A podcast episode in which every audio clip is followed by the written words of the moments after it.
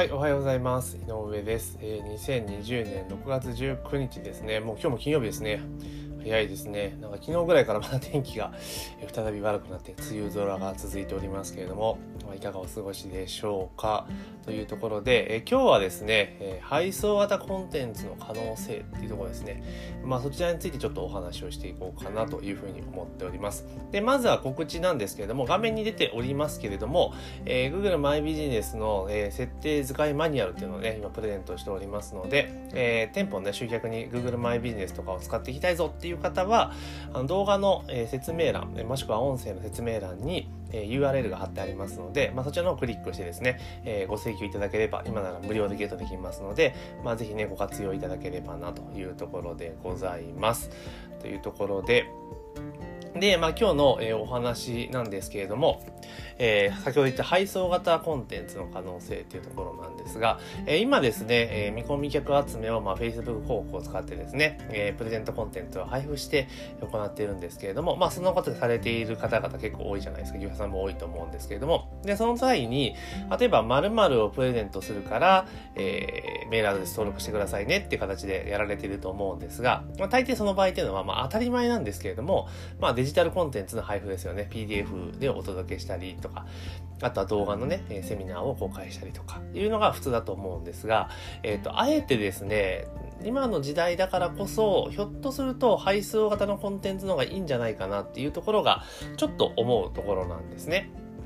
で、これどういうことかというと、まあ今ってど、どのみちですね、こうメールで送ったとしてもですよ、送ったとしても、あのメールいっぱい来るじゃないですか。まあ以前ほどではないにしても、やっぱりメールがいっぱい届くっていうところで、やっぱり埋もれてしまう可能性があるわけですよね。で、私自身も今コンテンツをね、あの、デジタルコンテンツで集客をしていますけれども、あの、登録させてくださった方が100%小冊子をダウンロードするかって言ったらそうじゃないんですよね。実際6割5分から7割割ぐらいなんですよ。30%ぐらいの方はね、ダウンロードしないんですよね。うん、何のために登録したんだろう。おそらくは登録しといて後でダウンロードしようみたいな多分感じだと思うんです。なので、あの、登録いただいても、まあ、その後にしようっていうので、結局そのまま忘れ去られて見られないっていうことが出てくるわけなんですね。じゃあ、えそれをですね、あの、今で言うとその電子メールとかね、E メールとかで送っていくっていうところを、あえて、まあお金は若干かかりますけれども、まあ印刷して書冊子作って、で、それで送った方が、実はコンバージョン率が上がるんじゃないかなというふうに考えています。で、現に、例えば大学の出版さんとかってよく DM とかいっぱい送ってくるんじゃないですか。あのね、あの必ず送ってきますよね、郵送が。だからやっぱ配送型ってそれにやっぱこうね、パワーがあるんだろうなっていうのはちょっと感じています。まあ、大手さんがやって、まあ大手さんなんでね、あの、資金力にあるかもしれないですけども、ただやっぱり、えー、今だからこそ DM とかっていうのもそれなりに効果があるんじゃないかなという気がすごくしています。で、じゃあ冊子型、例えば、今だと私の場合だと Google マイビジネスのさっきね、出しましたよね。えっ、と、これですよね。これね、こういうのプレゼントしてるんですけど、これ、あれです、PDF でお渡ししてるんですが、これをあえて、えー、印刷して、まあ、冊子バージョンにするね。冊子バージョンにして提供するということも可能ですよね。で、もちろんその印刷するのにお金が当然かかりますし、えー、配送するのにもお金がかかると。いうところなんです。ただし、あの、普通にデジタルコンテンツを配布っていうよりも、えー、物を送りますよ、物を送りますよっていうオファーの方が、おそらく決まりやすいんですね。でも決まりやすいっていうのはちょっと曖昧な言い方してますけれども、あの、全く違った案件で、あの、私広告を出した時期が昨年一昨年あるんですけど、サンプル請求系って、やっぱりコンバージョンめちゃめちゃいいんですよね。うん、いいね。もちろんターゲットを絞るとかそういうことありますけれども、えー、めちゃめちゃいいんですよ。請求多いですよ。で、しかも配送系のコンテンツの場合っていうのは、あれじゃないですか。いるところじゃないですか。だから現住所がわかるわけですよね。当然、物を送るので登録してもらわなければいけないですから。だから、結構、あの、コンバージョン率も高くて、比較的低単価で取れて、しかも、えー、なんだ、お客さんの情報もゲットできる、住所情報をゲットできるって結構有効な手法なんじゃないかなっていうのは思ってるんです。ただ、実際問題、その小冊子を使ったバージョンっていうのはまだ自分自身でやったことがないので、いいって話は聞いてるんですが、まあ自分自身でまだやったことがないので、実際どうなのかなっていうのはちょっとまだ未知数な部分はあるんですけれども、やっぱりそれなりに物が届くっていうところに関しては効果があるんじゃないかなという仮説を立てています。で、じゃあ例えばね、その場合低単価で取れるというものの、えー、その分ね、印刷の冊子の印刷費用であったりとか、あと郵送費用ですよね、っていうのがかかってくるので、まあ実質的にはその取得単価っていうのは高めになる可能性があります。まあただし、確実に届けることができるので、物がね。で、まあ、その小冊子とかいうのも、ちゃんとした、ある程度のしっかりしたものであれば、まあ、本棚に入る可能性もあるじゃないですか。なんか、ペラペラのやつだと、あの、捨てられちゃう可能性ありますけど、ちゃんとしたような形にさ、体裁に整えておけば、まあ、すぐ捨てられるってこと多分ないと思うんですよね。うん。なので、小冊子を作って送るっていうのは実は意外にありなんじゃないのかなというふうにちょっと今思っています。はい。だからちょっと今後試していこうかなと思ってるんですね。で、じゃあ例えば物を送るときにね、まあさっきで小冊子っていうのもありますけど、まあ音声とかだったら CD に焼いて送るっていうのも一個のしてかなと。あと動画であれば DVD。で、まあ DVD だとちょっとね、あの、なんていうのかな、ちょっとハードルが高いというか、やることが多くなっちゃうので、まあ CD とかがいいかなと思うんですけども、逆になんか CD って今聞くのかっていう問題も当然あるので、まあそう考えると小冊子の方がいいのかなというふうにちょっと思っています。で、じゃあ実際小冊どれぐらいコストわかるのかっていう考えたときに、やっぱ CD がやっぱぶっちぎりいいですよね。CDR1 枚多分10円ぐらいじゃないですか。で、それで配送料200円ぐらいだから、えー、まあ自分でね、自分家で焼くっていうことをするとしても、そのね、アホみたいな数が出るわけじゃないので、自力でできると思うんで、そうすると1万あたりのコストって大体200円ちょっとぐらいなんですよね。200円ぐらい。で、コンバージョンなんかは多分500円ぐらいだったら、トータル710円のコストなんですよ。それで住所情報までゲットできるんだったらかなり安いっ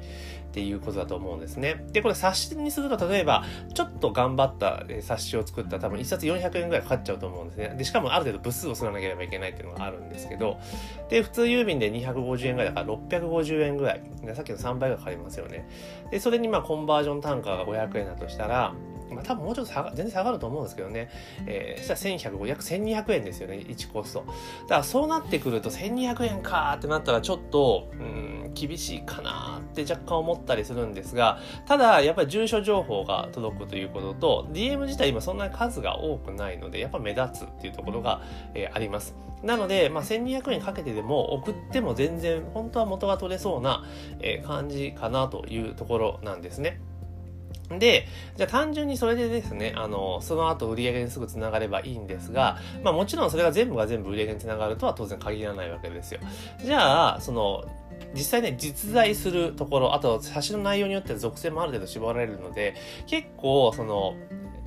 なんかリストですね。顧客情報、情報としてはかなり質の高いものになると思うんですよ。じゃあ、それを使って何かマネタイズできないかって考えた時に、まあ、その データ売っちゃうと当然ダメなんですけど、じゃあ、例えばちゃんと住所情報がゲットしてて、えー、ね、届け先も分かってると、空き家にポストイングするようなことにはならないっていうことが分かってるのであれば、例えば、これ一例なんですけど、えー毎日ね、毎月1回ぐらいニュースレターを送るようにするんですよ。だから、なんかメルマガのご追版みたいなやつを、まあ、送ると。まあ、大体、えー、PD、冊子で言ったら8ページぐらいのもので結構ガーッとぎっちり書いてあるようなものを送るっていうことをするとするじゃないですか。だから毎月1回送ると。当然それもコストはかかるんですけれども、ただ、その、えー、毎月1回送るときにですね、あの、封入する広告を募集したらいいんですよね、チラシを。うん、例えば。で属性が決まってるわけだし、えー、どんな人か確実に届けられるってことを考えたら、部数が少なくてもそれなりの多分費用っていうコストって価格は設定できると思うんですよね。例えば、えー、ニュースレター100部ね、毎月100部送りますよっていう時に、ですね。で、ニュースレターの、まあ、印刷、まあ、自分のコピーするにしてもあれなんですけど、まあ、まあ、50円かかったとしますと。えー、50円。で、100部だから5000円かかるじゃないですか。ニュースレター自体を作るのに、えー、5000円かかると。で、配送費が、まあ、210円として100通なので、まあ、2万1000円で、これが一番でかいんですけどね。そうなってくると、1回あたりのニュースレタの発送費っていうのが、だいたい2万6000円ぐらいになりますっていうところなんですよね。で、2万6000円ってちょっとでかいなと思うかもしれないですが、例えば、この2万6000円の中で、まあ、あなたの商品ね、例えば1本3万円ぐらいの商品が、まあ、1本売れたとすれば、そこでご案内とかしてね、売れたとしてれば、まあ、その時点で4000の粗利になるじゃないですか。ってことなんですよね。だから、まあ、DM で実際住所があるところで事前にその冊子とか送って情報提供とか、あと、えー、定期的にね、ちゃんとニュースレターで情報を提供していけば、まあ、1の制約率ですね100、100人で1本ですよね。ってことは十分考えられる。そんな難しいレベルではないのかなという気がするんですよ。なると、まあ、コスト回収はできる、いう問題なくできるかなというところなんですね。で、ただし、まあそれだとね、売れる、当然売れる月、売れない月で出てきちゃったりする可能性があるので、まあさらにじゃあコスト下げていって収益安定化させるって場合に、さっき言ったチラシの封入とかっていうのをやっていくといいんですよね。うん。でもちろんそうやってチラシの数が増えていけば、あ、違う違う、部数が増えれば増えるほど、えーね、募集価格っていうのを上げることができるので、あの、結構ね、おすすめな、おすすめかなと私は思ってました。これやろうと思ってるんですね。で、えー、もちろんそのなんだろう、チラシを封入するバージョンと、あと、そのニュースレター本文の中に広告枠を作って、そこに売るパターン、まあ、バナー広告みたいなやつですよね。まあ、それっていうのを入れていけば、まあ、ある程度その、なんだろう、ニュースレター作成費用という郵送費の一部は、それで補填ができるかなっていうところなんですね。例えば、その、さっきも言ったけど、えー、部数が100部っていう、ね、感じだったとしても、まあ、属性がすごく明確であって、さらに人が確実にいる場所、届けられるっていうことになれば、まあ、それなりにやっぱり需要はあると思うんですよね。たかが100部だけど、されど100部なんですね。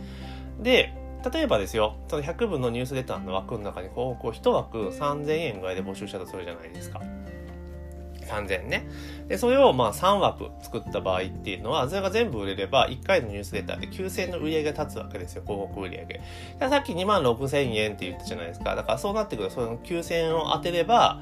1万7000円で送れるようになるわけですよね。配送コストが1万7000円になるというところですよね。だから1つあたり170円ぐらいのコストで下げることができる。感じなんですよね。で、さらに、チラシの封入ですよね。これ1万円ぐらいまでにすれば、1万、例えば1万円に設定すれば、まあ7000円までコスト下げることができるんですよね。まあ、100部で1万円っていうのはちょっとあれかもしれないですけれども、まあ例えば、えー、一部最初ね、まあ5000円ぐらいか。で、2通入れれば1万円じゃないですか。っていうような感じにしていくと、結構その、ニュースレター自体も実質、だ部数が増えれば増えればコストは、コストというか価格を上げられるので、あの、実質結構ね、無料に近い形で、あの、配送ができるようになるんじゃないかなというふうに見ています。ですから、配送コンテンツっていうものを届くことによって、もちろんその、それ自体での売り上げ、ね、その後の自社のセールスでの売り上げっていうのも当然見込めますけれども、それプラスアルファ、まあ、さらにそのニュースレターっていうものを安定的に供給しようと思ったら、そのコスト分っていうところを広告で、あの、うまく相殺するような形にしていくと、比較的続きやすいのかなっていう気はしますよね。で、これ100部とか200部、300部になったら、当然単価は上がってきますよね。っていうことなんですよ。なので、そんなような形でやっていくとかなりいいかなと。で、同時にですね、例えば、えーで、受付自体は住所情報入れてもらうとしてもね、あの、メールアドレスを入力してもらうわけじゃないですか。ってことは、当然、えー、メールアドレス、メールアドも増えてくるわけですね。リストも増えるわけです。そしたらそれも、今度はメルマガ号外広告という形で広告を受けることもできますよね。ってなると、ダブルで広告収入っていうのをゲットすることができるんで、実は、あの、この配送型コンテンツっていうのはいいのかなと。で、あとそれそもそもその教材自体も、えー、実は販売とかするときに、まあ今だったらね、ほとんど全部オンラインで完結っていうのをやってますけれども、まあ時折、あの冊子バージョン作って売るっていうのも、まあありなんじゃないかなと最近ちょっと思うようになってきました。で、これに関して言うならば、あの、資料の方々とかね、先生業の方々っていうのは実は結構有効なんじゃないかなと思っています。で、どちらかというと、まあ、企業とかはね、結構こう、DM とかっていうところはやってるとこ多いと思うんですけど、ニュースレターとか。で、個人、起業家がね、やっているケースってやっぱあんま多くないと思うんですよね。なんでやってないかって言ったら大変だからだし、お金かかるからっていうのもあると思うんだけれども、でもその広告枠をうまく作っていって、まあ、それを販売することによってコストは下げられるっていうことと、あととそもそもやってる人が少ないってことは目立つわけですよね。だから確実に手に取ってもらえる可能性が高いっていうことを考えると、まあ、配送型で小冊子を配って集客するっていうのは、まあ、実は有効な手段なんじゃないかなと。まあ、もちろんそのね、あの、お金が入ってくるタイムが若干後ろに下がっていくので、えー、最初の当初のコスト負担っていうのは当然ありますけれども、トータルで見たら、えー、オンラインで完結させるよりも実は、えー、プラスになるんじゃないかなというふうにちょっと今見ています。で今の時代ね、特にその、全部が全部オンラインで完結しようっていう、え流れになっているので、あえての、えー、なんていうのかな、その冊子とかいうね、郵送型っていうのをやるのもありなんじゃないかなと思います。特にニュースレターとかであれば、あの、メールよりも確実に多分見てもらえるじゃないですか。可能性で。まあもちろん内容とか質にもよりますけれども、でも、メールアドレスだったらたくさん届く中の、えー、メールの1通だから埋もれてしまう可能性もありますよね。それが配送型のコンテンツであれば、配送型のコンテンツであれば、え確実にですね、まあ、少なくとも直接ゴミ箱にダイレクトに行くってことはないと思うんですよね。うん、あのちゃんと誰から来てるかっていうのは分かるようにしとけばあの読んでもらえる可能性非常に高いのでそういった意味ではあの一回その察し方っていうのをはましていっててやっていくっていうのも手かなと。で、それでニュースレターずっと定期的に2ヶ月に1回送り続けていけば、そこからね、自社の商品につながるって可能性もありますし、当然その小冊子を見ることとうまく、えー、なんだ、小冊子とかニュースレターとかとうまくメルマガを連動させることによって、メルマガの開封率を上げることもできるわけですよね。なので、そんな形で、メルマガだけやってればいい。ね、あの、ネット上では、例えばメルマガとノートとかいろんなメディアをやってると思うんですけど、そこにあえてオフラインのニュースレターみたいなものを、まあ、かましていくのも、これからの時代はちょっとありなんじゃないかなと。まあ、手間がかかりますけど、え手間がかかるってことはやる人が少ないってことですよね。なので、その子にはやっぱりチャンスっていうものがあるんじゃないかなというふうにちょっと私は見ています。なので、今回下期、今ね、上期はオンラインコンテンツで、えー、集客っていうのをしてましたけど、下期はちょっとこの小冊子系っていうのをちょっとね、挑戦したいなと思って、ちょっと今準備をね、できるかどうかっていうところを準備を進めているというような状況になります。で、ここで再度ね、告知をさせていただきますが、えー、Google マイビジネスの使い設定マニュアルというのをね、今プレゼントしておりますので、えー、もしね、えー、お店の集客ね、Google マイビジネス使いたいっていう人がね、いらっしゃったら、えー、これを機会にですね、手順書を、えー、説明欄からね、URL クリックしていただきますとゲットできますので、まあ、ぜひね、ゲットしてご自身のお店のね、集客に活用していただければなというふうに思っております。なので、で、ちょっと話戻しますけど、冊子型のコンテンツっていうのを作るのいいかなと。で、あとよく Kindle 出されていて、で、その Kindle のやつを今だったら特別別に無料で、えー、原稿をプレゼントしますよって形で、あの、やってるケースもあるじゃないですか。だからそれもあえて、Kindle の、要は PDF データで渡すんじゃなくて、あの、印刷して、うん。あの、まあ、全部だとね、結構ペース、ペース多かったら大変ですけど、印刷して、まあ、送るっていうのもちょっとありじゃないかなという気はしますよ。とにかく物が、自分の書いたもの、作ったものが本棚に入るって結構でかいと思うんで、うん。なので、そんな形でやっていく。で、まあ、あとは発展系としては、えー、こん、例えばね、結構頑張って気合い入れた、そのなんだろう、冊子コンテンツができたっていう場合に、まあ、その場合は、まあ、売ってしまうってもちろんそうなんですけど、まあ、ただその先々のことを考えて、まあ、例えば、えー、送料だけね、負担くださいってことで、まあ、300円ぐらい負担させてもらって、で、物を送るっていうやり方もありかなっていう気がします。その場合っていうのは、あそこでチャージされるわけじゃないですかね、か決済してもらってるので、まあ、その後の商品売りやすいっていうのも当然ありますますから、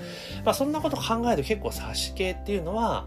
面白いんじゃないかなというふうに思っているというところなんですね。なので今日は、え今日のライブ配信ではですね、このオンライン全線のこの時点、あえて郵送で直接お届けするって配送型コンテンツの可能性ということをテーマにお話をさせていただきました。で、もしね、今日の話を聞いてピンときた場合はですね、ぜひちょっと実践してもらえればなと思いますし、私自身もちょっとあの、下半期っても、6月は下期ですから、まあ夏明けぐらい、秋口ぐらいをめどにですね、この手法っていうのをちょっと実践に向けてですね、やっていこうと今準備を進めていきますので、またね、えー、続報といいますか、えー、やり始めたら、また情報共有をさせていただきますので、まあ、ぜひね、楽しみにしておいていただければなというふうに思っております。でそんな情報はね、メルマガでもね、どんどんどんどんお届けしていますので、メルマガもあの、えー、概要欄に URL 貼ってありますので、まあ、そちらの方からご登録いただければなというふうに思っております。というわけで、えー、2020年6月19日、えー、本日のライブ配信は以上になります。今日も一日頑張っていきましょう。